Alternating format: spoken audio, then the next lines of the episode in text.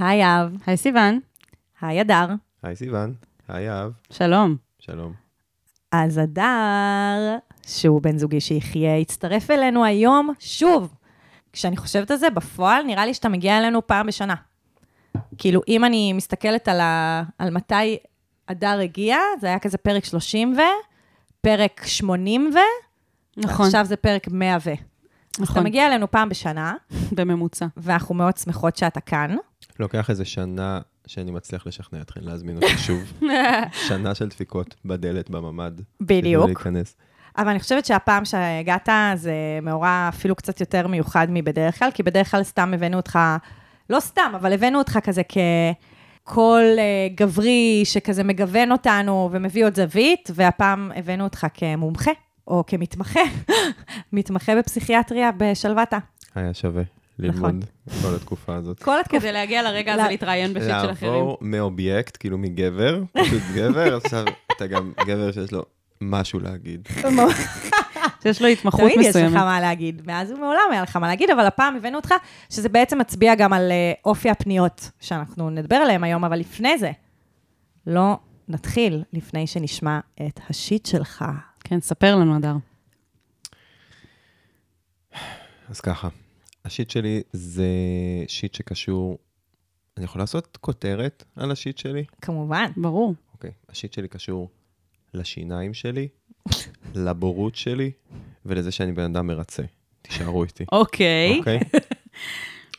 לי יש כאבים בשיניים זו תקופה, ואני לא אכניס אתכם לתוך הפרטים הלא מעניינים. אני צריך לעקור את השיני בינה שלי. אוי. ואז אה, בקופת החולים, שמאוד חשוב, אני לא אציין את שמה, כי זה העלילה תסתבך עוד מעט, אמרו לי, אה, לעקור את אה, שיני הבינה יעלה לך 3,000 שקל, אבל אם אתה חבר בפלטינום פלאפלום, אז זה יעלה 80 שקל. וזה כזה, וואו, אני לא מבין בכסף, אבל זה נשמע לי אחלה דיל, כאילו, אני רוצה את זה.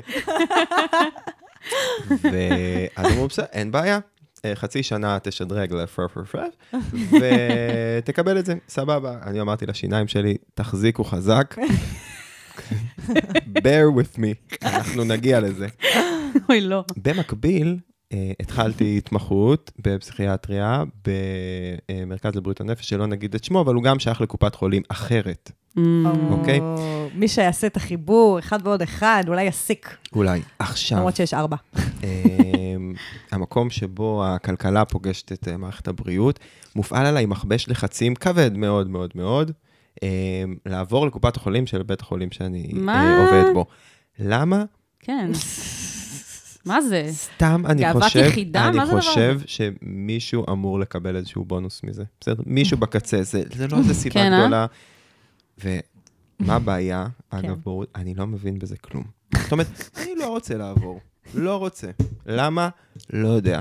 טוב לי שם עם הפרזנטור ההוא ולא עם הפרזנטור הזה, וגם, אני, יש לי דייט לעקור את השיניים, כאילו, מה, אני עכשיו, אני צובר פזם. בדיוק. נכון. אני צובר פזם בקופה. כן. אבל יש לחץ אמיתי, מיילים ומבטים, ואני, מיילים ומבטים. המשטור. ואני באמת בן אדם וואי, מרצה, וואי. קשה לי גם עם, עם המבטים הרבה יותר מהמיילים.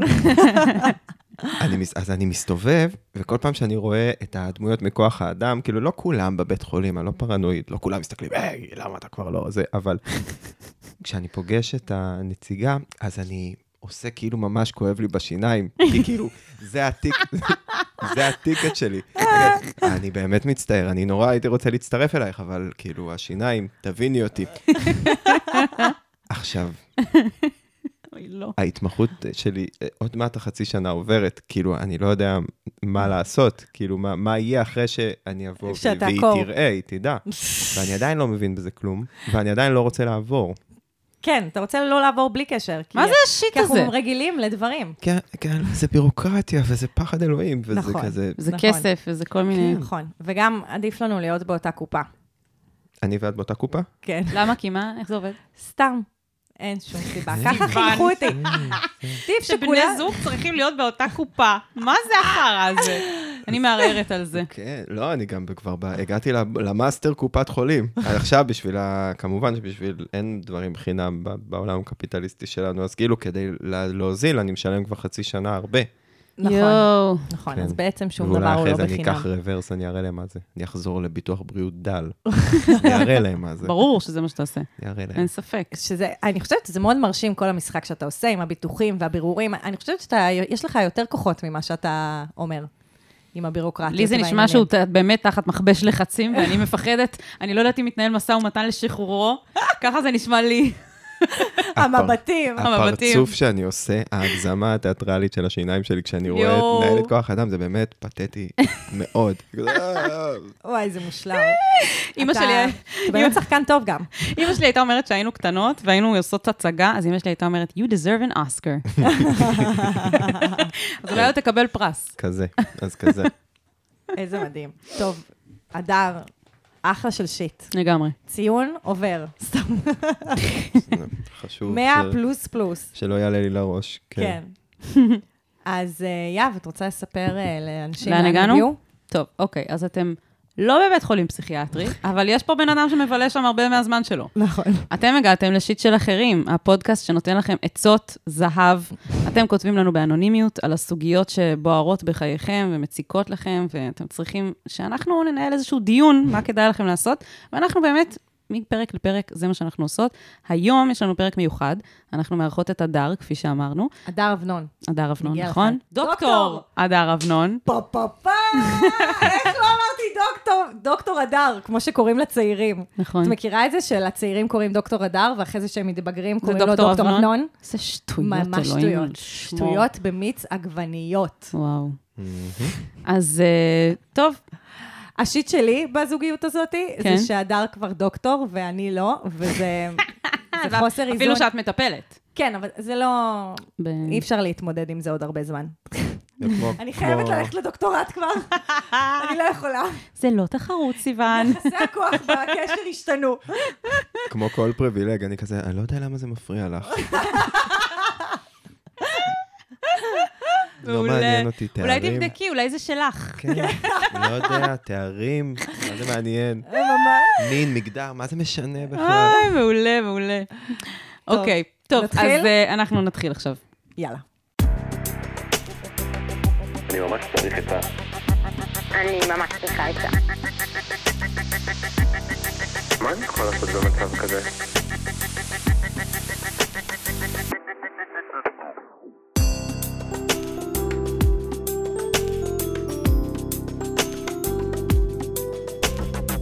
שיט של אחרים. אז היום אנחנו בעצם נעשה שלוש פניות. שלושתן קשורות כולן באותה תמה. אה, עוד מעט תבינו. אבל אנחנו, חשוב לציין שאנחנו נהנות לדרישותכם שנעשה שלוש פניות. ב... הרבה פונים אלינו, נכון. בבקשה שנעשה שלוש פניות ולא רק שתיים, אז הנה, נהנינו בפרק אחד. לגמרי. אז אנחנו נתחיל עם סנופקין בן 20. אני כרגע בטיפול פסיכולוגי, פטור מצה"ל בעקבות בולמיה, דיכאון ואובדנות, ולוקח טיפול תרופתי נגד הדיכאון. אני עובד בחינוך, והעולם המקצועי זה העולם היחידי שממלא אותי בחיי. בתוך כל השיט הזה אני אתמקד באתגר של היעדר קשרים בחיים שלי, גם חבריים וגם זוגיים. הייתי מוקף מאוד בתיכון, והיה שלב של תפנית שבו יצאתי מהארון, דבר שהיה לי מאוד קשה ולא קיבלתי את עצמי בכלל. שהגיע יחד עם התפרצות של דיכאון והפרעות אכילה. מאוד הרחקתי את עצמי מאנשים, למרות שבזמנו חוויתי את זה כדחייה מהם ומחוסר יכולת שלהם להכיל את מה שעובר עליי. נותרתי מתקופת התיכון עם ארבעה חברים שאני איתם בקשר ונפגש מדי פעם בסופי שבוע כשאני חוזר לעיר שבה גדלתי. עכשיו עברתי לגור לבד במקום שאני עובד בו. לא חוויתי עדיין קשר זוגי, וכרגע המצב הוא שגם אין לי בחיים קשרים חבריים שמספיקים לי. התחושה היא מאוד קשה, של בדידות, והדבר היחיד שמחזיק אותי זה לחיות את העבודה, במרכאות. כלפי חוץ, וגם לעצמי, אני משדר שהסטנדרט שלי גבוה. אני מחפש קשר וחיבור עמוק, וזה גם האנשים שאני בקשר איתם היום. אבל מעבר לזה שהקשרים האלה לא מספיקים לי ולא נותנים לי מענה לליהנות ולחוות חוויות, אני גם מתחיל להרגיש שהחברים איתי מרחמים. אני מפחד מה יקרה לי אם יתנתק הקשר, ואני מפחד שזה לא מרצון אמיתי. העובדה שכל בני גילי כרגע בצבא ואין לי מסגרת להכיר באנשים, היא גם סיבה מרכזית, אני מניח.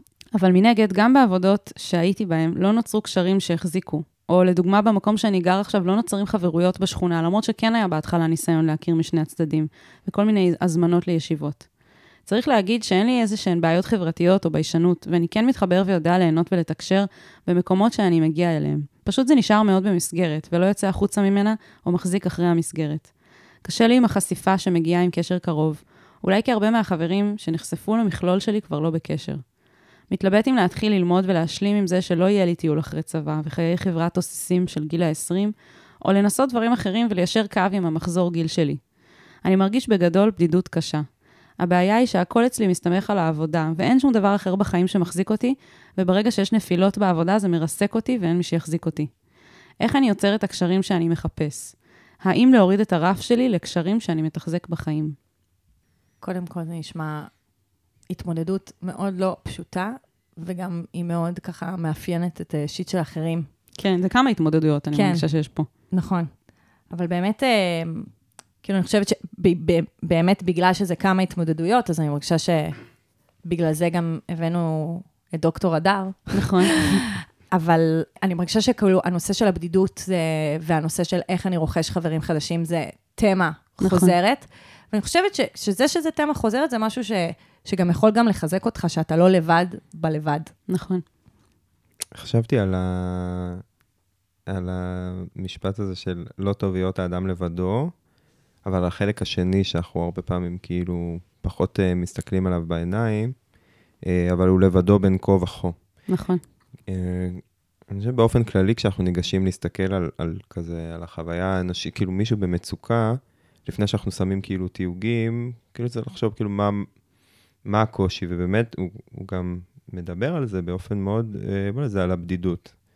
והטרגדיה של בדידות היא שאנחנו, כשאנחנו מרגישים בודדים, אנחנו מאבדים יכולת להיות בקשר, כמו שסיוון אמרה, עם האוניברסליות של בדידות. זאת אומרת, עם זה של להיות לבד, זו אחת החוויות הכי אנושיות והכי משותפות בתקופה הזאת. וכאילו יש איזו תנועה, כשאנחנו לבד, שהוא גם אה, סנופקין מתאר אותה, זה נורא כואב, וכדי לא להרגיש את הכאב, אנחנו הולכים ומצטמצמים. ומצטמצמים ושמים כל מיני שריונים, כדי שזה לא יכאב כל כך. אז נגיד העבודה, שהיא דבר שמאוד ממלא אותו. או מבחינת קשרים, הוא אומר, אתה הופך להיות הבן אדם הזה שכאילו יש לו סטנדרטים, ובפנים אתה זועק רק כשמישהו איתך בקשר, אבל בחוץ זה נראה כזה מתנשא או לא נגיש או משהו כזה. כן. ואפילו בולימיה, אני לא רוצה להיכנס יותר מדי לדיכאון אובדנות בולימיה, אבל נשמע שיש הרבה גם קושי אה, בינו לבין עצמו, אבל בולימיה זו אחת ההפרעות שהכי כרוכות באיזה מין בדידות ובושה. כי למי שלא מכיר, בולימיה זו הפרעת אכילה שמאופיינת באפיזודות של בינג'ים או של זלילות של אוכל אה, שהעולם לא רואה. אם נניח חושבים על, אה, על אנורקסיה, שהיא מתבטאת באיזושהי אה, הפרעה גם ב- שמתבטאת במשקל ובאיך שהגוף נראה, בבולימיה בן אדם יכול חיים שלמים לסבול מאיזשהו אה, משהו שזה קושי נפשי, ואף אחד לא יודע. כי הוא בעצם נשאר פחות או יותר באותו משקל, ולא לא רואים את זה מבחוץ. לא. רואים, גם חברה שמטפחת את אידיאל היופי, לא מחמיא לו על הרזון, או אומר לו בואנה אתה רזה מדי. זאת אומרת, זה, זה משהו שבין הבן אדם, מה זה נקרא, ב- בחדרי חדרים, כשלא כן. רואים.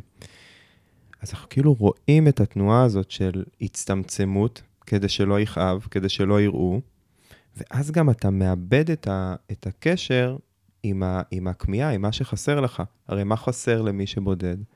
להרגיש יחד, כאילו להרגיש ביחד, להרגיש שייך, ליצור קשרים.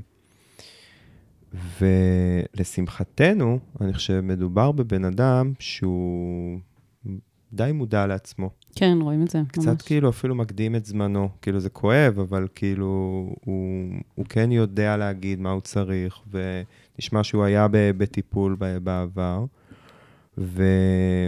ובעצם הדרך החוצה, אני חושב, היא פחות קשורה ל- ללהוריד סטנדרטים, לטיול אחרי צבא או ללימודים. זה בעצם השאלה איפה הוא יכול להביא את הפגיעות שלו. זאת אומרת, באיזה מסגרת. Mm, כי מה שקורה כדי לייצר קשרים, אתה צריך למצוא מקום להוריד את השריון. כן. איפה שאתה צריך למצוא את הדרך חזרה להראות את, ה, את הפגיעות שלך, ואז אתה מגלה, לשמחתך או לצערנו, שכולם, אה, לא יודע אם כולם מחוברים לזה, אולי בגיל שלו, אולי עדיין קצת פחות, אבל באופן כללי, בדידות זה משהו שמשותף לכולם. ואז אם אתה מוכן להיות פגיע ושזה יכאב, ולהראות את המקומות שכואב לך, אז אתה יכול ליצור מערכות יחסים יותר מורכבות, ולא כזה הזמנות רנדומליות לאיזו ישיבה, או טיול, או חיי הנעורים, התוססים, או כל מה שהוא כאילו מתלבט לגביו. זאת אומרת, אני חושב שזה פחות קשור. לאן הוא הולך, אלא יותר איפה יהיה לו את התנאים שהוא ירגיש שהוא יכול להוריד לרגע את השריון ולנסות לפגוש מישהו אחר שגם בודד. ואיפה איתו. אתה חושב שיכול להיות התנאים האלה, בעצם? אז זה באמת שאלה. כאילו, זה מצד אחד בלימודים, אני חושב שזה לפגוש קבוצה שהיא כאילו... קבוצת שווים. כן, איזושהי קבוצת שווים. להיות בן 20 במדינה שמאוד מקדשת את השירות הצבאי, ולהרגיש איזה מין מידה של ניכור, אז, אז ברור לי למה זה, זה יותר קשה. נכון. אבל מצד שני גם לנסוע לטיול, אם אתה בא ממקום ואתה נוסע ליד, זאת אומרת, שם אני אנסה שיראו אותי במלואי. לא רק את החלקים היפים, לא רק את החלקים הבטוחים. איפה אני יכול לשאת, וזה בן אדם אני, שהוא מתאר, הוא ידע כאב בחיים. הוא אומר אובדנות, הוא היה במצבים שהוא, שהוא השתעשע עם הרעיון של, של אולי עדיף לא לחיות. אז איפה אני יכול, אחרי כל מה שעברתי, להיות בתנאים שאני יכול שיראו אותי. כי אין כל כך דרך אחרת ליצור קשרים, אתה לא יכול לאפשר ש, שיגעו בך, וזה מפחיד, אבל... אתה אומר, צריך להתחיל איפשהו, מה שנקרא. אבל, וזה לא כאילו בכל מקום זה מתאים. זו צריכה, אם אני הייתי במקומה, הייתי מתחיל לשאול איפה זה מוגן מספיק, או יכאב פחות, כדי שאני אוכל גם להביא את החלקים שבהם אני זקוק ואני פגיע. מהמם. ולא רק את ה... זה רק אני מסתדר ואני יודע לנהל קשרים, ואני כזה לא ביישן וכאלה, שזה... זה הכל איכויות וחוזקות שחשוב שיהיה לו, אבל הן מגבילות את היכולת שלו ליצור קשר משמעותי ו- ומורכב. כן. כי אני חושבת על, כאילו, הטיול הגדול, או לנסוע לטיול, זה, א', זו הוצאה כלכלית שאני לא יודעת אם הוא יכול לאפשר לעצמו, וזה איזושהי פריבילגיה, אני לא יודעת אם הוא יכול... אה, זה, וגם אני חושבת על זה שאם כל החברים שלו כרגע בצבא, אני חושבת שיש מסגרות מקבילות לצבא, שהן אפשריות אה, במדינת ישראל לעשות אותן, שהן יכולות לתת תחושת משמעות וסיפוק, אפרופו גם עובד בחינוך, אז, אז לתת אפילו מענה גם למקום הזה שכרגע מאוד ממלא אותו, אה, ואז גם לא להרגיש אה, כל כך שונה. כלומר, אה, אה, להיות בשנת שירות, שירות לאומי, אה, מכינה קדם צבאית, כאילו, יש כל מיני סגנונות שאפשר לעשות את זה, אבל אני חושבת שהמסגרות האלה, הן א', הן קצת חופפות למה ששאר האנשים בגילו כרגע נמצאים, ואז זה קצת נותן מענה שהוא הוא חלק, הוא, הוא חלק מקבוצת השווים שלו כרגע. הוא גם פוגש אנשים שנמצאים ב, בשלב שלו, ו, ועובר חוויה שהוא הוא מרגיש ש, ששאר האנשים שנמצאים סביבו, גם שהם, כאילו שהם כן בצבא, שהוא עובר איזו חוויה שהיא דומה, שהיא מקבילה. ואז, אפרופו תחושת זרות, בדידות, כשאני נמצא עם אנשים באותו, אה, כאילו באותו mindset, פחות או יותר, אז אני גם, אפילו ברמה הזאת, מרגיש קצת פחות בודד. אז האמת שאת מדברת על אה, שנת שירות, שירות לאומי, מכינות, דברים כאלה, שלפחות בשנת שירות ומכינות, אני יודעת שכן הכוונה היא בעצם לעשות את זה לפני שירות צבאי. ואז, והוא כבר בגיל ש, שחלק מה... רוב האנשים שם הם כבר או אחרי השירות או לקראת סוף השירות, אז זה לא, כאילו, ונכון שזה לא כזה קריטי, 18, 19, 20, אבל בגילאים האלה זה קצת כן. ואני כן רוצה להמליץ על משהו שזה כיוון קצת שונה.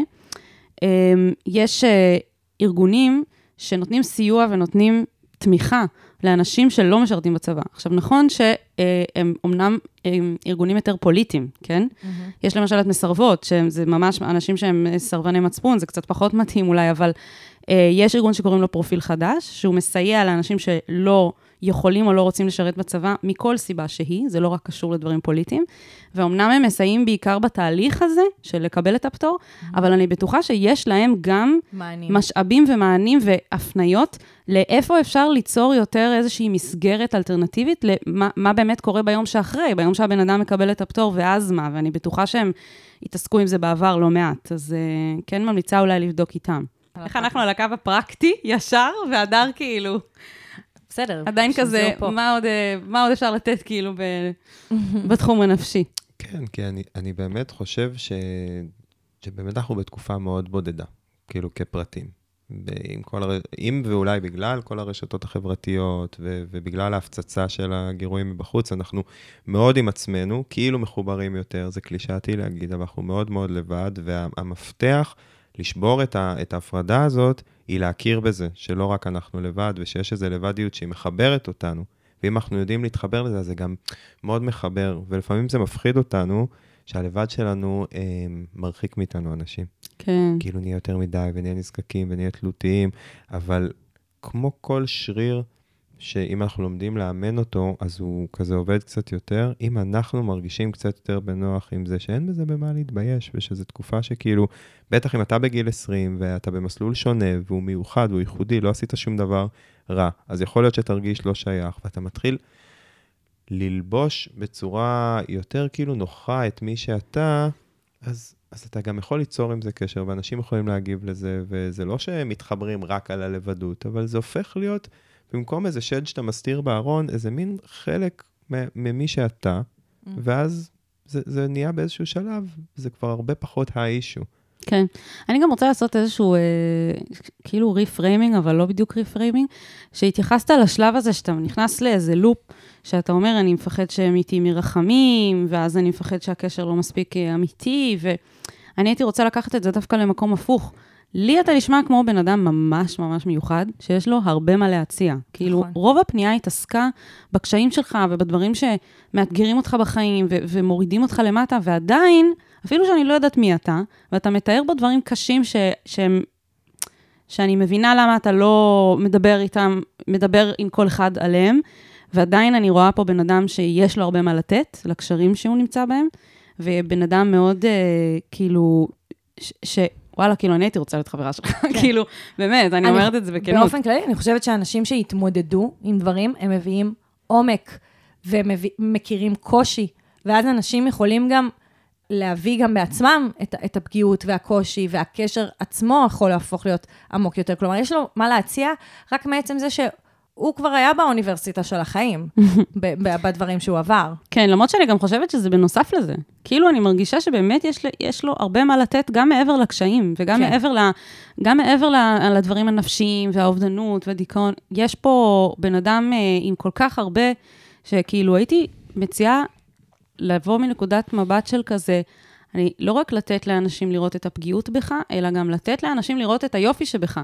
כאילו כשאנחנו שמים את השריון, אנחנו לא נותנים לאנשים לראות איזה בן אדם מדהים אנחנו, וכמה כן. הם כנראה כן היו רוצים להיות חברים שלנו.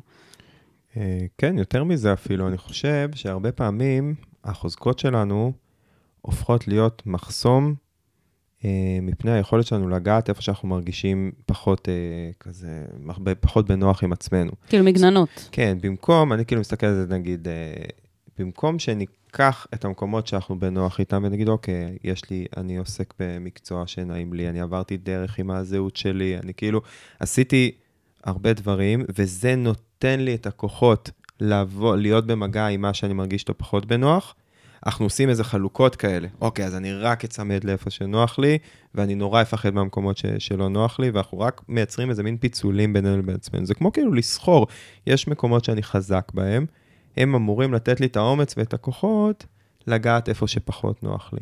כן, ובמובן של הטיול, אתה מתלבט לגבי טיול, אני דווקא חושבת שבסיטואציה שבה העבודה היא בשבילך כאילו מרכז חייך, וברגע שמשהו שם קורה אז הכל נופל, אני דווקא חושבת שטיול, וגם לא משנה כמה הוא ארוך, הוא לא חייב להיות כאילו חצי שנה, שנה, אבל זה יכול לרענן ויכול קצת להכניס איזה מין, אה, כאילו לערבל פה את כל הסיפור כזה, ו- וקצת לשקשק את, הס- את, ה- את לפתוח המציאות דף הזאת. חדש, ממש. ולהתנתק כן. מ... פחות הסיטואציה הזאת, שזה, שזה הכל, שהעבודה היא הכל. כן. כן. Uh, כאילו, אני חושבת שיש משהו ב- בלהיות במדינת ישראל, אפרופו, והצבא, והזה, שזה מושך, זה כמו איזה משקולות שאתה מסתובב איתם, ולהיות במרחב שרחוק מהמקום הזה, uh, אז זה ממש קצת משחרר והופך אותך לקליל יותר. כן, הטיול שלו לא חייב להיות הטיול אחרי צבא, הוא ב- כן. בוודאות לא יהיה הטיול אחרי צבא, אבל נכון, העולם כן, צבא. הוא... כן, לא, אבל אנשים בעולם, הם, יש להם תודעות שונות מהתודעה המאוד מאוד ספציפית שאנחנו חיים בה פה בתקופה הזאת בארץ. זה גם בכלל, זה פשוט מרענן, לצאת לחופשה. זה אפילו לא צריך להיות מוגדר כטיול גדול. כן, לא, אבל זה זמן שאתה, אני חושבת שהגרסה הישראלית הזאת, שבגיל הזה יוצאים לטיול, אני חושבת שכאילו כן, יש גם את העניין הזה שהיינו עכשיו במסגרת אה, דורשנית והכל וזה, אבל גם יש כאן, אני חושבת שבתרבות שלנו, זה שזה מתאפשר, זה שהדבר הזה אה, מקובל, זה מאפשר לנו בגיל מאוד אה, משמעותי להכיר את עצמנו קצת יותר טוב, ולהיות מחוברים לעצמנו יותר, ו- ולהתנסות בדברים אחרים, ולקבל כוחות, כאילו, ש, שאפשר, ש, שהיינו יכולים חיים שלמים לעבוד על לקבל אותם. אז, אז אני חושבת שאם קיימת כזאת התלבטות וזה אפשרי, אז אנחנו, נראה לי, ממליצים על זה. כן. אני כן רוצה, בכובע של הבריאות נפש, אולי לסכם ולהגיד באיזה מין משפט כזה, ש, שבדידות או לבד לא פותרים באמצעות עצמך. ולתת לאנשים שאכפת להם ממך, גם אם זה לא הולך בפעם הראשונה, השנייה, איזו אפשרות להיות שם איתך ו- ולא להישאר עם זה לבד, בכל אופן. בחו"ל, בארץ, ב- בכל מקום, לבד לא נפתר לבד. נכון. גם עם המשפחה, כאילו, חשוב לציין. כן. טוב, בהצלחה, סנופקין. כן. בהצלחה.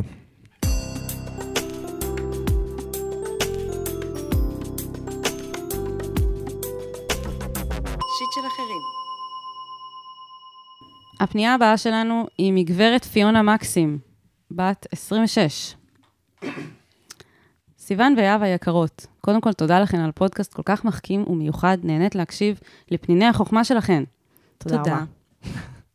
אני כותבת לכן בכאב ובתחושות קשות של חוסר אונים. יש לי חברת ילדות טובה שהיא הבסטי שלי, והיא בחורה שעברה ועדיין עוברת חיים לא קלים. פגיעה מינית בילדות, קשיים כלכליים, אלימות במשפחה. היא חרדתית מאוד וחווה מדי פעם גם התקפי חרדה, ואני חושבת שיש לה טראומה רצינית. אני משתדלת תמיד להיות שם בשבילה, וגם היא כבר מרגישה לא נעים להיות הנתמכת בחברות שלנו, למרות שהיא גם תמיד שם בשבילי בקשיים שלי. אני גם מרגישה שאני שומעת את אותם סיפורים שחוזרים על עצמם בווריאציות שונות, ולפעמים זה מעיק ואני לא יודעת לעמוד על שלי, אז אני נאלצת לעתים לסנן כדי לא להתמודד עם זה. אני מרגישה שמצד אחד היא בחורה חכמה ורציונלית, ומצד שני, דפוסי ההתנהגות שלה חזקים ממנה, והיא חוזרת על התנהגויות מאוד לא חכמות, כמו להיכנס לחובות, לריב עם המשפחה, לזלזל בעבודה, וכואב לי לראות זאת מהצד, וכל פעם לייעץ את אותן העצות. לפעמים אני כבר מרגישה שקשה לי להכיל את הכל, ושאני כבר כועסת עליה, אבל אני יודעת שזה לא אשמתה.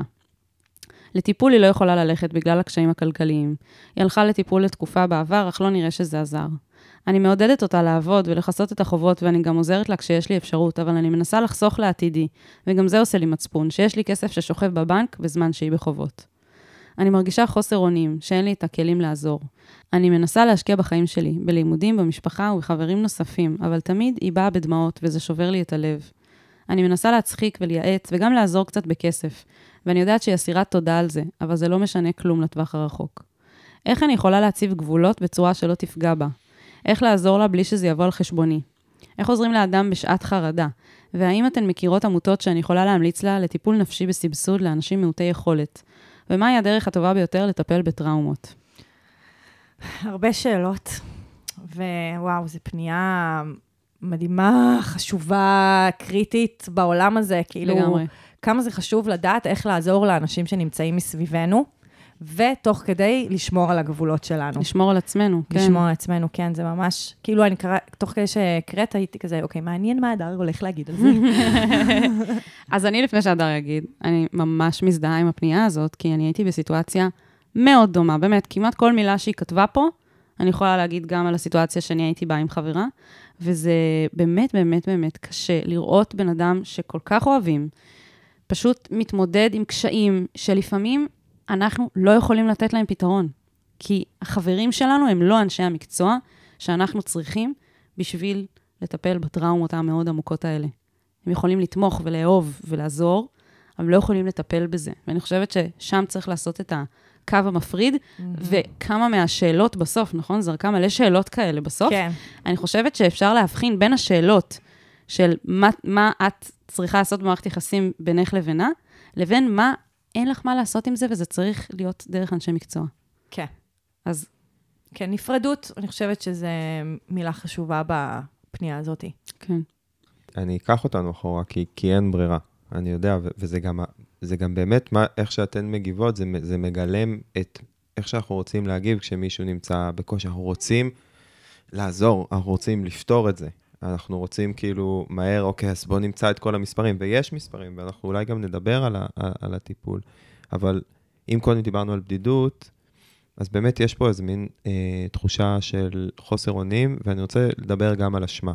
אוקיי? Mm. כי אני חושב שהנושא, בעצם, סיוון אמרת, איך עוזרים, אני חושב שצריך לשים פה רגע את התשומת לב דווקא על איך אפשר לא לעזור. איך אפשר לחיות, כמו שאמרתי, עם הכך הזה, עם הכך הזה שהעולם שאנחנו חיים בו מלא בסבל, ואנחנו במקרה הטוב נוכל לעזור קצת למישהו.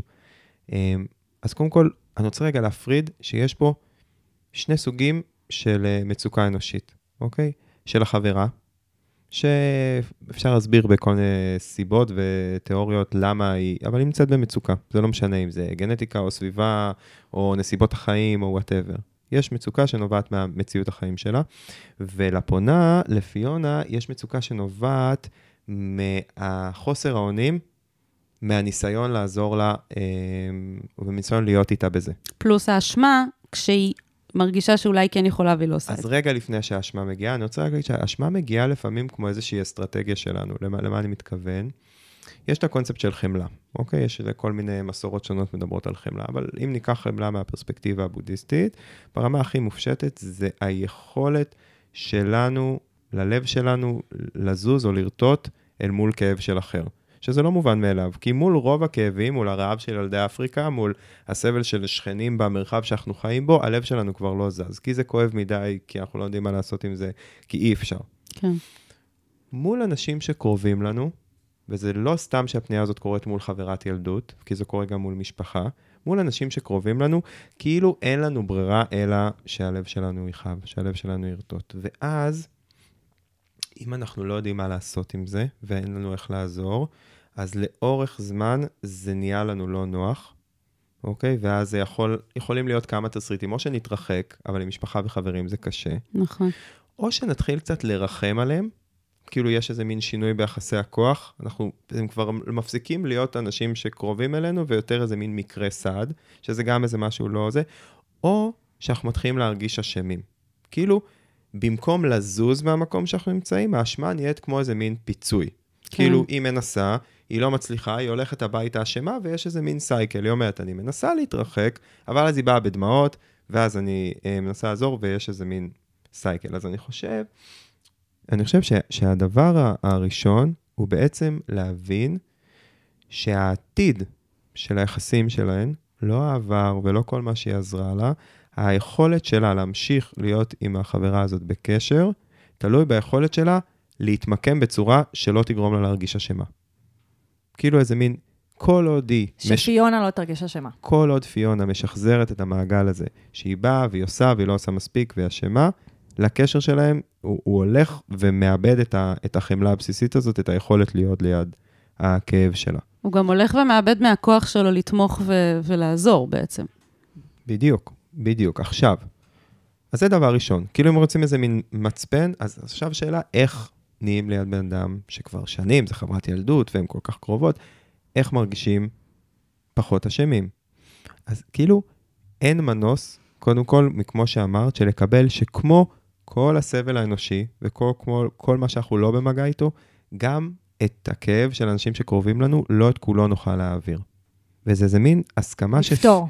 כן, פיונה צריכה לקבל את זה עם עצמה, ולא לחפש את האשרור מהחברה, ואני אגיד יותר מזה, יכול להיות שהמהלך של פיונה להתרחק או למצוא איזשהו מרחק, לא, לא לנטוש, לא להפסיק להיות חברה, למצוא מקום שהיא מרגישה בו פחות אשמה, יגרום לחברה גם להגיב אחרת. נכון. יכול להיות שהיא תביא דברים אחרת, יכול להיות שהיא תפנה לטיפול, יכול להיות שהיא תגיד לפיונה, אני לא רוצה להיות חברה שלך. נכון. זה לא נעים, אבל זה בסדר. אין, הדבר הזה שאנחנו מרגישים לחברי ילדות או למשפחה, כאילו, אם, אם יהיה איזה שינוי בדבר, זה, זה טרגדיה, זה משמר איזה מין מעגל שמשחזר את עצמו וכולם מפסידים ממנו. מעגל סגור, כן. פיונה מפסידה, חברה מפסידה, כולם מפסידים מהפחד הזה של מה אני אעשה עם האשמה הזאת. ואם החברה תגיד לה תודה על כל השנים, או שהיא לא תגיד לה בכלל, אז משהו יזוז וזה בסדר. זה לא אומר שקרה שום דבר רע. אבל מה שכן ברור, זה שאם היא תמ- תמשיך להרגיש אשמה, ותמשיך להרגיש מתוסכלת, ותמשיך להרגיש שהשיחות כבר חוזרות על עצמן, אף אחת לא מרוויחה מזה. כן. אני רוצה להגיד שכאילו לא אמרנו את זה נראה לי, אבל פיונה, את, אה, את בן אדם מדהים ואכפת לך, נכון. ואת אוהבת אותה, ואת רואים שאת פועלת מתוך אהבה ומתוך חמלה, וזה באמת, זה. זה כואב לך כמה שכואב לה, וזה רק מראה כמה, כמה את אוהבת אותה. וכמה את חברה טובה כבר. כן, רק מזה שאת היית רוצה לעזור לה, אבל ממש. אני חושבת שכאילו התחושות שלך אל מול מה שקורה לה, והסיטואציות שהיא באה אלייך בדמעות וצריכה עזרה, לעומת ה- הפעולות שאת בוחרת לקחת, צריך להפריד ביניהם. את עדיין יכולה להיות בן אדם שחומל ואוהב ואכפת לה ממנה, ולהתרחק קצת. ולהחליט לא לתת הפעם את הכסף. ולהחליט לא להיות זאת שעכשיו הולכת ומחפשת לה את הטיפול ומוצאת לה בדיוק את הטיפול המסובסד, ויש כאילו את הצורך הזה של אני עכשיו אלך ואני אדאג לכל החבילה. אני אברר את כל הפרטים בשבילה. למרות שהיא בן אדם מבוגר והיא יכולה לעשות את זה בשביל עצמה, אבל יש סיבה שהיא לא עושה את זה. ויש סיבה שאת עושה את הדברים האלה בשבילה. כאילו, יש פה איזו מערכת יחסים כזאת. שכאילו מאוד uh, משתקת את כל הס... במקום לא, שהיא תהיה שגם- תזוזה. שגם באמת, כש... אני חושבת שכשאדם סובל, יש כל מיני פונקציות שהוא צריך בחיים שלו. יש את הפונקציה הטיפולית, ויש את הפונקציה של המסגרת, ויש את הפונקציה של ביטחון כלכלי, ויש את הפונקציה של החברים. נכון. כאילו, אפרופו הפנייה הקודמת, אה, סנופקין שכזה סבל מדיכאון, והוא עכשיו צריך חברים, והוא צריך חברים, הוא לא צריך מטפלים, הוא לא צריך אנשים שירחמו עליו, הוא לא צריך אנשים שיעזרו לו, הוא רק צריך איזה קשר עמוק להיות איתו, אה, ולהרגיש בתוכו נינוח. וזה מה ש... זה בעיקר הדבר, ש... כאילו, יותר מהכל שהיא צריכה ממך, ובגלל זה אני כזה זרקתי פה לאוויר את המילה נפרדות, כי כאילו, אני חושבת שכשאתן כל כך קרובות, אז יש איזו הרגשה סימביוטית כזאת, כאילו, יש איזו הרגשה שאני לא יכולה פשוט רק ללוות אותך מהצד ולא להציל אותך בעצמי. כאילו, מה שאת אומרת מעלה בי את ה... זה ממש חשוב שאמרתי, יש את החברים, יש את הכלכלי, יש את הזה. אגב, יש גם את הבירוקרטי, שהרבה פעמים זה דברים שעובדות סוציאליות, כאילו, כן. יכולות לעזור בו. ואז, בגלל שאין נפרדות, אנחנו, כמי שעומד מהצד ורואה את, את כל הסבל, רוצים להיות כל הדברים האלה בשביל בן אדם אחד. ובעצם מה שאת אומרת זה, כל מה שאת יכולה להיות כרגע, זה חברה בשבילה. את לא יכולה להיות משפחה, את לא יכולה להיות גב כלכלי, את לא יכולה להיות זוגיות, את לא יכולה להיות בדיוק. טיפול, את לא יכולה להיות וואטאבר, רק חברה. כן. זה ממש אה, נראה לי נקודה חשובה להבין, כאילו, מה זה אומר להיות רק חברה, וכמה זה חזק, למרות שזה רק. נכון. זה ממש לא רק, זה בדיוק העניין. זה, זה עצום. כן. כן, ואני חושב שבמיוחד בנשים כמו פיונה, שה, שהלב שלהן כן פתוח, שיש להן את היכולת הזאת להיות חברה כמו שאנחנו מדברים, ש, של לה- להסכים לכאוב יחד עם אה, מישהו שכואב, אז התחושות האלה של אשמה ואי נעימות, הן צריכות להיות כמו תמרור של אני ממוקמת לא נכון. כאילו שמשהו באיך שאני נמצאת מולה, וחלק מהפנייה הזאת זה זה. עכשיו, ממש לרמה הפרקטית, בגלל שעלה פה התוכן של, של פגיעה מינית בילדות, אז כאילו למשרד הרווחה יש מסגרות סיוע, טיפול ושיקום כמעט בכל עיר, שכנראה החברה זכאית להן. נכון. זאת אומרת, במינימום הייתי מתחיל שם.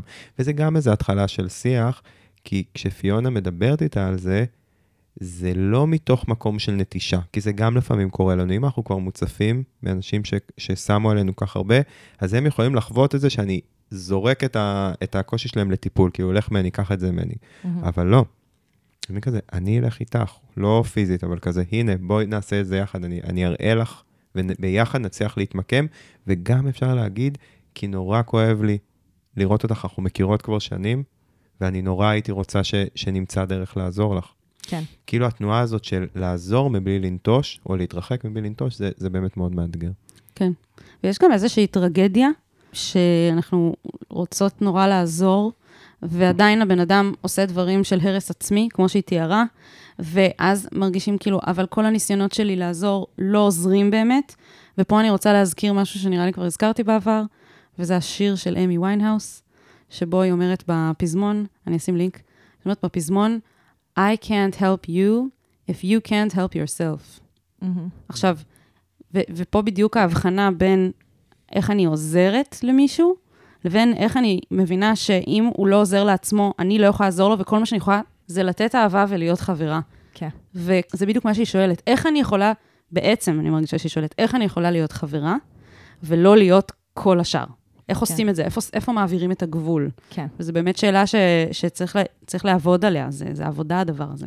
נכון, אני גם חושבת, אפרופו, אני חושבת שיש משהו בציפייה שהיא תלך ותעזור ושהיא לא תיפול, שבעצם מייצרת איזושהי אכזבה, והאכזבה הזאת מייצרת מרחק.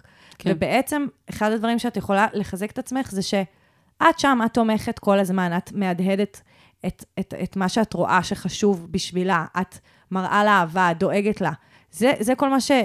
זה באמת התפקיד שלך בתוך העלילה. וזה הרבה. בסוף, בסוף, היא תבחר ללכת לטיפול כשהיא תבחר ללכת לטיפול, כמה שזה קשה. אנחנו דיברנו על זה בפרקים אחרים שדווקא קשורים, לא קשורים. דיברנו על זה בהקשר של אה, אנשים שנמצאים בזוגיות אלימה, ושלא משנה כמה אנחנו נרצה שהם ילכו, הם יעזבו את המקום שפוגע בהם, הם ילכו לטיפול וזה. אנחנו נהיה הקול הזה שרואה אותם ולא נוטש אותם, אבל כשהם יהיו מוכנים, אז הם יעזבו. כן. כן. וזה גם ממש מתחבר לי לזה שהיא אמרה שהיא לא הולכת לטיפול בגלל uh, בעיות כלכליות, ולכן, כאילו, הדבר הפרגמטי לעשות זה ללכת ולחפש את המקומות שבהם יש טיפול מסובסד. אבל אני רוצה לספר לך משהו שאולי יהיה קצת קשה לשמוע, פיונה. יכול להיות שהסיבה שהיא לא הולכת לטיפול, למרות שאין לה את הכסף, זה לא באמת בגלל בעיות כלכליות, ולכן גם אם תמצאי לה טיפול מסובסד, יכול להיות שגם אז היא לא תלך. כן, זה... כי זה, זה קורה הרבה. בכל טיפול זה די מדהים שכאילו, הסטינג, כשמטופלים מדברים על כסף, הם הרבה פעמים מדברים על... משהו אחר בעצם. כן, על, על להיות בטיפול, על לא להיות בטיפול, על כמה אני מוכן להשקיע בטיפול, על כמה אני מוכן להשקיע בעצמי. כן. וזה... אני מסכימה איתך. כן. כמה אני מוכן להשקיע בעצמי וכמה אני מוכן להסתכל לשיט בעיניים. נכון. זה לא קל. מהמם.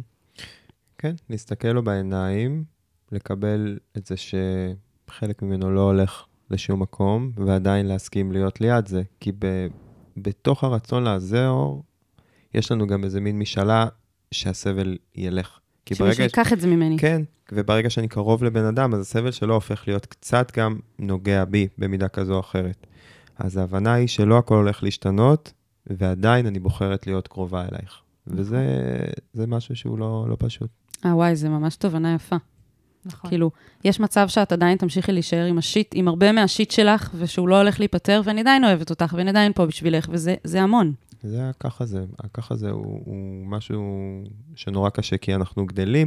כדי לגדול בצורה בריאה, אנחנו צריכים איזה פאזה של, של שנים מסוימות, שההורים מבטיחים לנו כזה, אם רע, אנחנו מיד נבוא וניקח את זה מכם. נכון. כאילו, ובאיזשהו שלב אנחנו צריכים לצאת מהקונספציה הזאת ולהיפתח למציאות כפי שהיא, שהיא מלאה כל הזמן באיזה מין בלנד כזה של סבל ו- ו- ואושר, וזה נכון גם לקשרים שלנו. כן. אני, אני רוצה לסכם עם עצה פרקטית. אנחנו לא יודעות את המקור מגורים שלך, אז אנחנו לא יכולות לעשות, אה, לעשות כאילו, טיפול הוא, הוא גם מקומי. כלומר, צריך לדעת איפה היא מתגוררת, כדי לדעת להמליץ על ארגון או, או משהו ספציפי במקום שהיא נמצאת, אבל כמו שאנחנו תמיד ממליצות על שירותי הרווחה, והמרכז אה, לשלום המשפחה, לשלום הבית ושלום המשפחה, אה, וגם ספציפית, באמת, כמו שהדר אמר, שאם עברת פגיעה מינית, אה, יש מרכזים שהם ייעודיים עבור זה. עשינו גם פרק עם סיון גלעדי, נכון. שעובדת במרכז כזה, ש- שהתשלום הוא, הוא ממש מזערי, והמטפלים נמצאים שם בשביל זה, אז, אז אנחנו מעודדות אותך אה, אולי גם קצת לפשפש בפרקים של אה, שיט של אחרים, וגם אה, פשוט לחפש את, ה, את, את הרווחה של העיר. ו- ו- ולהתחיל משם. כלומר, זה, זה אפילו, העובדת הסוציאלית יכולה לעשות את החיבורים, והטיפול יהיה במקום אחר, לא ברווחה. אז זה, זה ככה ההמלצה הפרקטית. וממש תודה שכתבת לנו. זה... כן, אני חושבת שכולם צריכים את ה... כולם צריכים לשמוע כן. את הדברים האלה. בהצלחה, את נהדרת. לגמרי.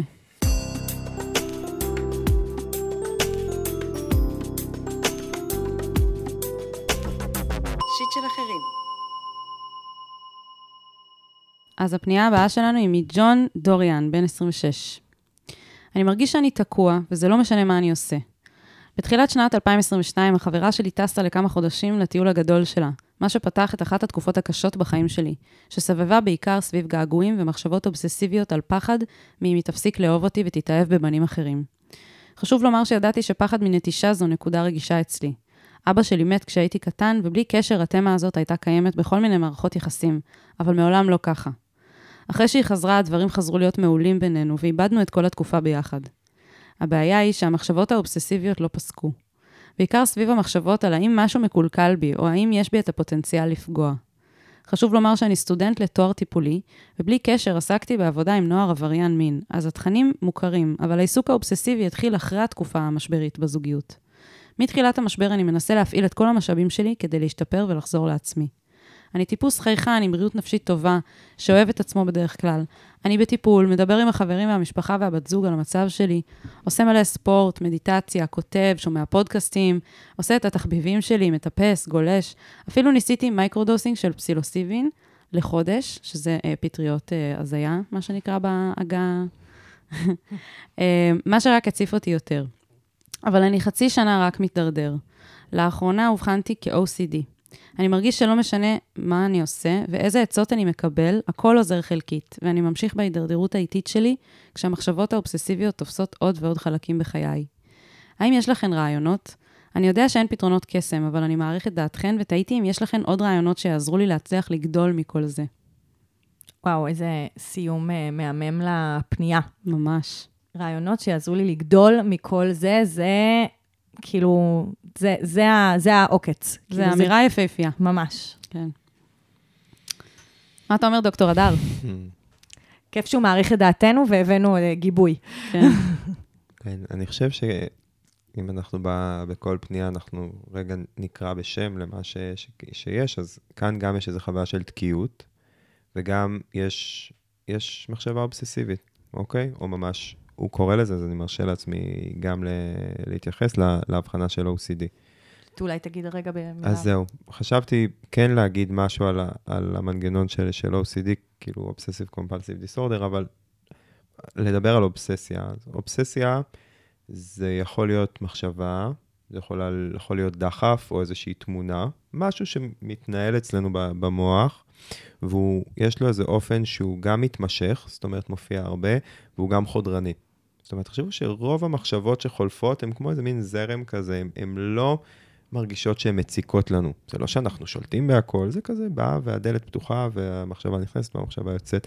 אבל כאן יש איזושהי מחשבה או דחף או תמונה שמופיעה הרבה, והיא מציקה לנו, היא חודרנית והיא גורמת לנו למצוקה, אוקיי? כן. ובעצם המוקד ב- ב- ב-OCD, אגב, אה, OCD מורכב מאובססיה וקומפולסיה. אוקיי? קומפולסיה זה כל פעולה שאנחנו עושים כדי לא להרגיש את המצוקה כתוצאה מאותה מחשבה או מראה או תמונה, מהאובססיה. מהאובססיה. עכשיו, מעניין. גם הימנעות, אוקיי? גם הניסיון לא לחשוב, זו קומפולסיה. אוקיי? Mm, וכדי לאבחן OCD, לא צריך לשטוף ידיים 14 פעמים, לא צריך לבדוק את המנעול של הדלת 30 פעם, מספיק שיש לך אובססיות למעלה מחודש, לפי ההגדרה של ה-DSM, אבל זה לא משנה, ברמה המופשטת, כל עוד הדבר הזה מנהל אותך וגורם לך למצוקה מתמשכת, זה עונה לקריטריון של, של OCD. כי בעצם, הקטע ב-OCD זה אובדן שליטה. תחשבו על זה, זה כאילו אתה מותקף על ידי איזשהו תוכן שכזה, אתה לא בחרת בו. כאילו, זה לא בהכרח משהו שהוא הגיוני או מתכתב, זה לא איזה מין אמונה, זה פשוט משהו שחוזר ומטריד אותך כל הזמן. וזה יכול להיות חוויה מאוד מאוד קשה, ובאיזשהו מקום להימנע רק הרבה פעמים מגביר את המצוקה. כי אתה בורח וזה רודף אחריך, ואתה בורח וזה רודף אחריך, ונוצר איזה מין קשר כזה שהולך, וכמו שהוא אומר, גם הרבה פעמים הולך ו- ומחמיר את המצב ומתפשט לאזורים נוספים. mm. וואו, אתה הסברת את זה ממש טוב. חייבת להגיד שכאילו אני גם אה, הסתכלתי על OCD כמין כזה, כן, שוטפים ידיים 14 פעם וזה, ועכשיו אני מבינה שבעצם ההימנעות פה היא משהו ממש חשוב לשים לב אליו.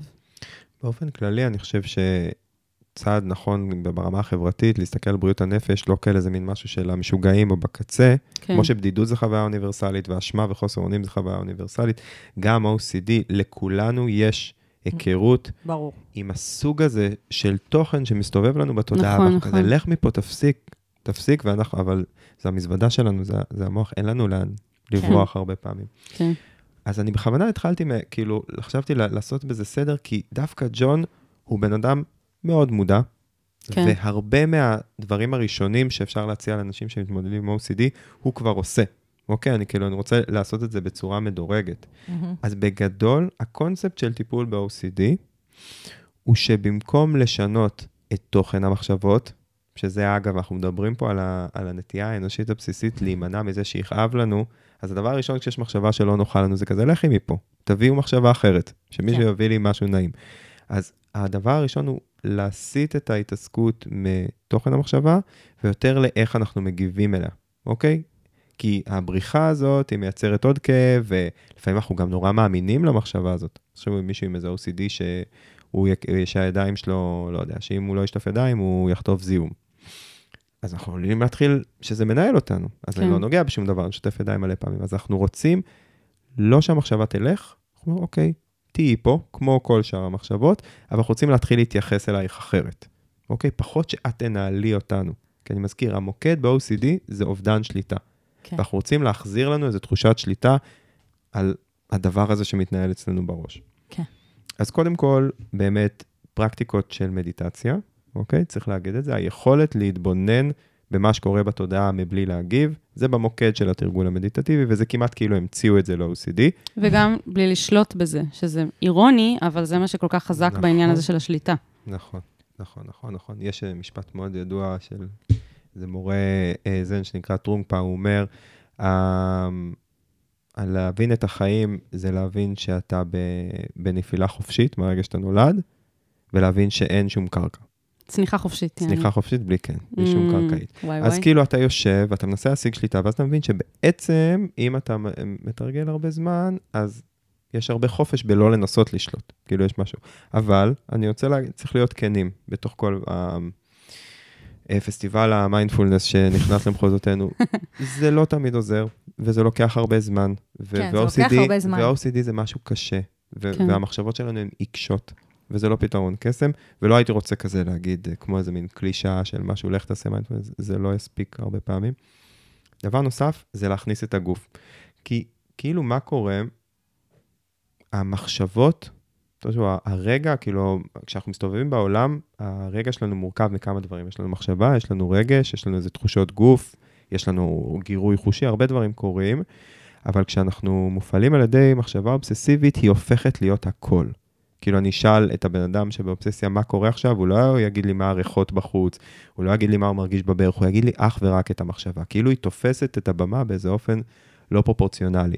אז אם אנחנו מתחילים לשלב פרקטיקות של גוף, ריקוד, יוגה, אה, תנועה, זאת אומרת, אנחנו מתחילים לאמן את המערכת שהמחשבות הן לא השליט של הכל, אין להם את כל ה-say. זה מדהים שהוא כבר עושה. טיפוס וגלישה. בדיוק בגלל זה, בגלל שהוא הוא בן אדם מאוד מתקדם ומיומן, אז כאילו לא רציתי לדלג על כל הדברים האלה, אנשים ששומעים את אה, את שאולי הפרק, גם הם מתמודדים. ואומרים כזה, רגע, כאילו, הוא באמת, הוא עושה הרבה, ודבר נוסף, זה לשתף אנשים אחרים. כי מה קורה כשאנחנו מאווררים את זה מול אנשים, אנחנו מכירים את זה מעצמנו, הם יכולים להגיד לנו, תקשיב, זו רק מחשבה, נכון. נכון? אז, כן. אז זה, זה גם הוא עושה. אוקיי, אנחנו, אז אנחנו מבנים את זה. אז איזה מין אימון מחשבתי, ואיזשהו עיסוק בגוף, ולא להישאר עם זה לבד, אוקיי? ואז מתחיל על טיפול שהוא יותר כאילו, טיפול, נקרא לזה פסיכולוגי, או טיפול פורמלי. אז קודם כל, הטיפול הנהוג ל-OCD זה טיפול התנהגותי, אוקיי? CBT או, או חשיפה ומניעת תגובה. בעצם זה טיפול שמבוסס על מה שדיברנו על העקרונות האלה, והוא אומר, בואו בצורה מדורגת, נפגוש, במקום להימנע מהחרדה, נפגוש אותה באופן שלא מציף, ולאט לאט היא לא תנהל אותנו. אוקיי, יש הרבה מרכזים לטיפול ב-OCD, אני בטוח ש, שגם אה, ג'ון מכיר אותם, יש לי תחושה גם שהוא אמר שהוא בטיפול, אני מקווה שהוא בטיפול שהוא גם מתייחס לזה, ולמה אני אומר אני מקווה? כי הוא הזכיר שיש ברקע איזשהו סיפור אה, כואב בילדות סביב, סביב אבא.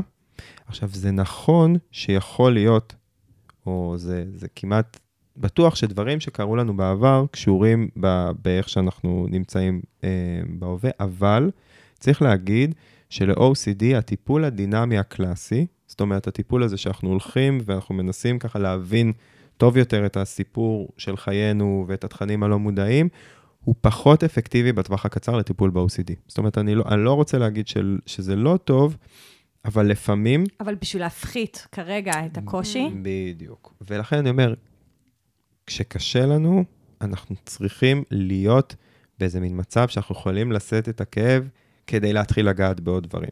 אז כאילו לא הייתי מדלג על משהו שיאפשר לנו לשאת את היום-יום בצורה שהיא פחות כואבת. כאילו משהו שהוא מוכוון לזה יותר. מהמם, מאוד. ואז זה מוביל אותי לנקודה האחרונה, כדי לא להיות קלישאה של פסיכיאטר, אבל כן צריך להגיד שיש גם טיפול תרופתי ל-OCD. ואני רוצה להגיד משהו על, על הטיפול התרופתי הזה. הוא לא תחליף לשום דבר אחר, וזה לא דרך חד-סטרית, אוקיי? אם אתה בן אדם כמו ג'ון, שהוא מאוד מודע לעצמו ועושה את כל הדברים, שאגב, זה שהוא עושה אותם והם לא עוזרים לו, שחלילה לא יפסיק. Mm. זה נקרא, יכול להיות הרבה יותר גרוע, כן? כאילו, הוורסיה הזאת, וואי, לא חשבתי על זה בכלל. בלי לדבר עם אנשים, בלי לעשות ספורט, בלי לעשות מדיטציה, זה יכול להיות הרבה יותר קשה.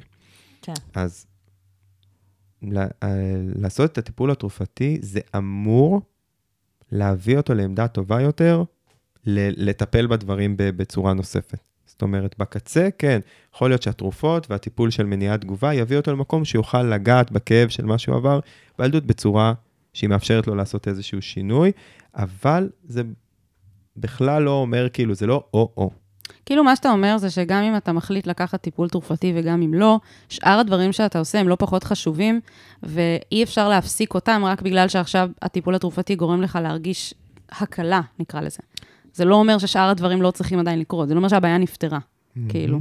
כן, ממש. אוקיי. Okay. והסיבה שאני כאילו כן הגעתי לטיפול תרופתי בסוף, זה בגלל שהוא אומר שהדבר הולך ומחמיר ומתפשט לעוד אזורי תפקוד. ואני חושב שבן אדם שמגדיר בצורה כל כך יפה את הרצון שלו לגדול, יש משהו בלהתבגר, שקשור, קצת דיברנו על זה בפנייה הקודמת, של לצאת מתוך הפנטזיות שלנו, של איך החיים היינו רוצים שהם יהיו, או מה הציפיות שלנו לגבי החיים, ולנסות להתמודד עם מה שקורה. עכשיו, הוא נמצא במצוקה. עכשיו, היינו רוצים שיהיה לנו אולי איזה סיפור גבורה שגדל, שגדלנו בלי עזרה מאף אחד, ועשינו מדיטציה, וקיבלנו הערה, ו...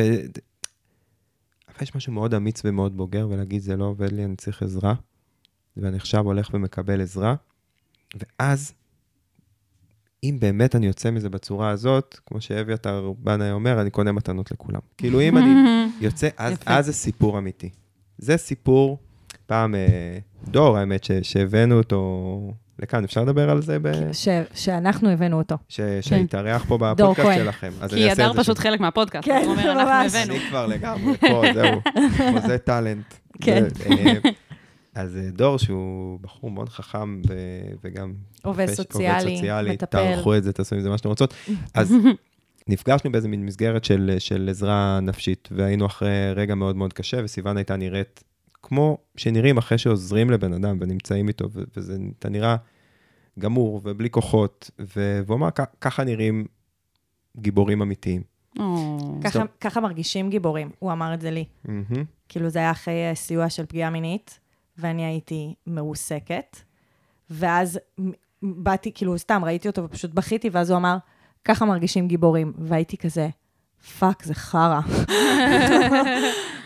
כן. זה היה מאוד מדויק. ואני חושב על, על ג'ון, שכאילו לפעמים לצאת מתוך הבורות שאנחנו נמצאים בהם, גם ברמה של לעזור לעצמנו, זה לא אסתטי, זה לא מופיע באינסטגרם, וזה לא לאכול, אה, לעשות דיאטת, ב, לא יודע, לאכול קייל וסופר פוד ו, ו, ולעשות מדיטציה, זה כרוך בלעבור כזה עם הרבה כאב ולקבל הרבה עזרה, ו, וזו האמת, כאילו, ככה זה.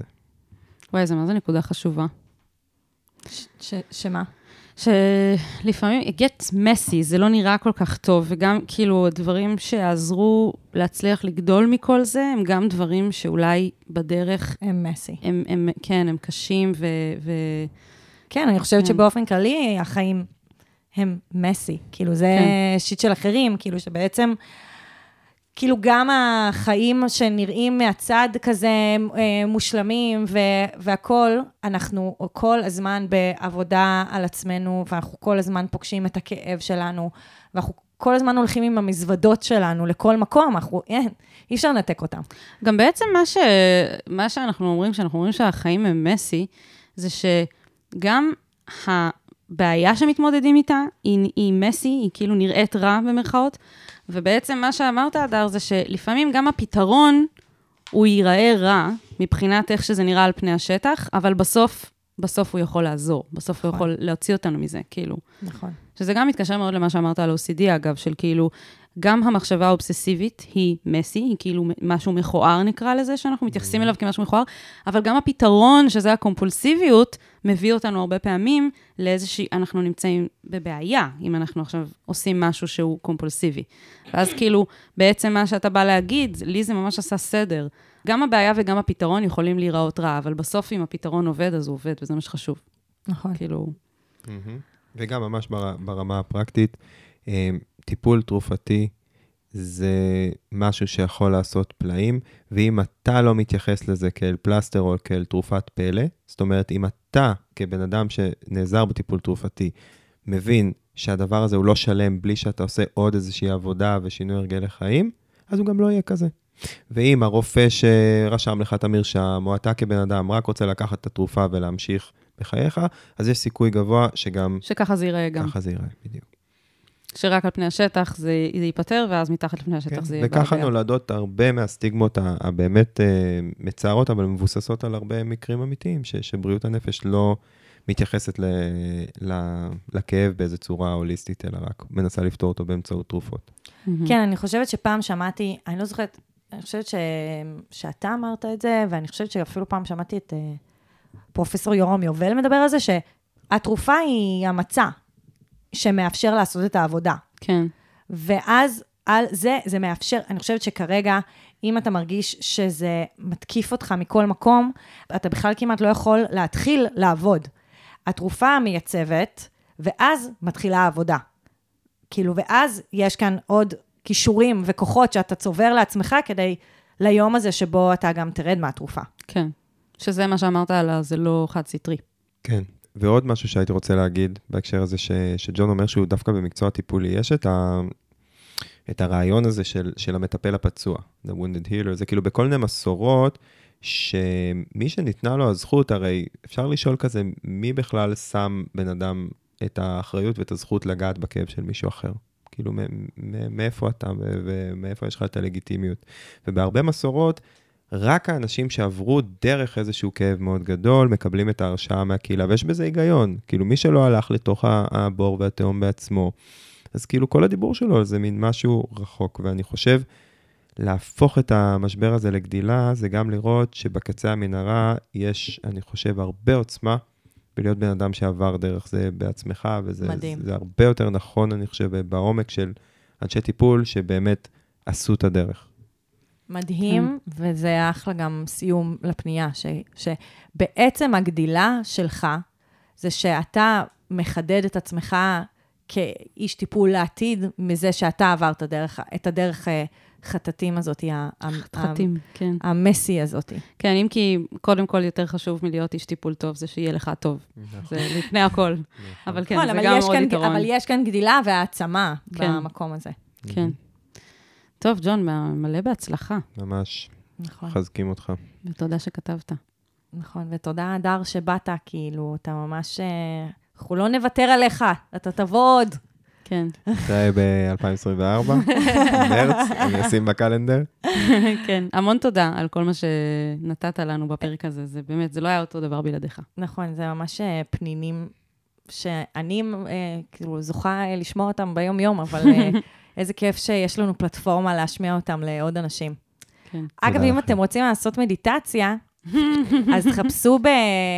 איך קוראים לזה? אה, SoundCloud, את כל המפגשים שהדר אי פעם העביר. נשים לינק, לא צריך לחפש נשים לינק. ב SoundCloud. כן. לקחת, שלחת אותם למאורת הארנב, חפשו ב SoundCloud, דוקטור הדר. קונספירציות 5G. לא משנה, אבל אה, אם באמת רוצים להתחיל לעשות מדיטציה רצינית מאוד, אז הדר שם. כן. באיזה, כמה? 300? כמה אתה שם? לא יודע, יש, יש קבוצה שהיא זה- בוא נגיד נפגשת, ש shit של אחרים ו- והדר אה, מתחרים בכמות המפגשים שכבר עשו. מה אמרת שיש כן, קבוצה? לא, אנחנו פשוט, יש קבוצה בזום שאנחנו נפגשים במוצאי שבת ומתרגלים מדיטציה. זה, זה אפשר גם להתחיל דרך שם, צריך להגיד שזו קבוצה שקיימת כבר כמה שנים. אז מי שכזה, יש לו אומץ וסקרנות וסבלנות, אה, וזה מעניין אותו לשבת בזום, מוזמן לפנות לסיוון ויהב, והם יעבירו את נכון. ומי שרוצה להאזין בפרטיות, אז אנחנו נשים את הלינק בתיאור הפרק. נכון. כן, תודה, תודה רבה. ועכשיו אני אספר לכולם, מה אתם צריכים לעשות כדי לפנות אלינו ולקבל מאיתנו עצות זהב? אז מה שקורה פה בתיאור הפרק, לא משנה איפה אתם שומעים את זה, זה שיש שם טופס אנונימי, שאפשר לכתוב בו את ה shit שלכם, ואולי אנחנו נדון בזה באיזשהו פרק בעתיד. ואותו טופס קיים גם כפוסט נעוץ בקבוצת הפייסבוק שלנו, shit של אחרים, עצות לחיים עצמם. אנחנו ממליצות להצטרף לקבוצה הזאת, יש שם ממש קהילה הולכת וגדלה. ובואו תעקבו אחרינו באינסטגרם, שם יש אפילו עוד יותר דברים שווים וכיפים. והכי חשוב, תדרגו אותנו אם אהבתם את הפרק הזה, אם הוא תרם לכם איכשהו, אם הוא תרם למישהו שאתם אוהבים, תדרגו אותנו חמישה כוכבים, בבקשה. זה ממש בבקשה. יעזור לנו נכון. ולכולם. זהו, ש... שיהיה לכולם בהצלחה. נשתמע. ביי. ביי. ביי. אני ממש צריך עצה. אני ממש צריכה עצה. מה אני יכול לעשות במצב כזה?